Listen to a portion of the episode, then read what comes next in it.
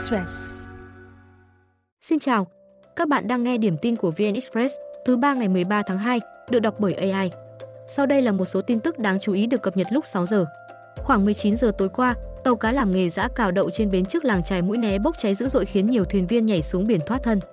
Thời điểm này khu vực gió lớn, ngọn lửa bốc cao, bao trùm cả tàu này khi đậu cách đất liền khoảng 1 km.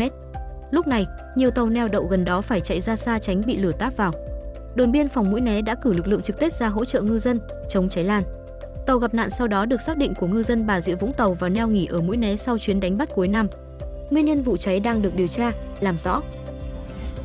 Hôm qua, Nga trừng phạt 18 công dân Anh, trong đó có một số quan chức và học giả hàng đầu với cáo buộc bôi nhọ Moscow và kích động xung đột ở Ukraine. Cụ thể, các lệnh trừng phạt cá nhân được công bố nhằm vào Thứ trưởng Quốc phòng Anh James Cutledge, Phó Cố vấn An ninh Quốc gia Sarah Macintosh hay chỉ huy hoạt động tàu ngầm Anh Simon Asquith cùng một số nhà sử học như Orlando Fisher, Norman Davis.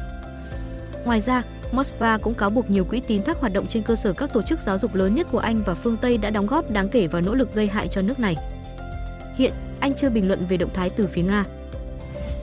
Sáng qua, huyền thoại Eliud Kipchoge vừa gây tranh cãi khi đăng bài tưởng nhớ đàn em Kelvin Kiptum, người mới qua đời vì tai nạn giao thông. Cụ thể, người này bị chỉ trích vì không chúc mừng khi cố vận động viên 24 tuổi phá kỷ lục marathon thế giới tại Chicago Marathon 2023 nhưng nay lại gửi lời chia buồn. Thậm chí, có ý kiến nghi ngờ Kipchoge mừng vì đối thủ số 1 không còn nữa. Trước đó, hai vận động viên được xem là địch thủ của nhau. Đồng thời, trước khi qua đời, Kip từng đã lên kế hoạch trở thành người đầu tiên chạy marathon sắp 2 trong một giải chính thức tại Rotterdam Marathon diễn ra ngày 14 tháng 4 sắp tới. Anh cũng được chọn vào đội tuyển điền kinh Kenya dự Olympic 2024 tại Paris. Kit từng tự gây tai nạn khi lái xe ở khu vực Kaptagat vào khoảng 23 giờ ngày 11 tháng 2. Vụ việc khiến Kit từng và huấn luyện viên tử vong, tổng khi hành khách nữ khác trong xe bị đa chấn thương. Hôm qua, quan chức phụ trách đối ngoại EU vừa kêu gọi các đồng minh của Israel ngừng gửi vũ khí cho nước này vì quá nhiều người đang thiệt mạng ở Gaza.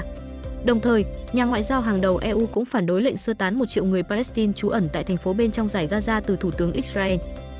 Hiện, theo cơ quan y tế ở giải Gaza, ít nhất hơn 28.000 người tại đây thiệt mạng và hơn 67.000 người bị thương vì giao tranh, khoảng 70% trong số này là phụ nữ hoặc trẻ em.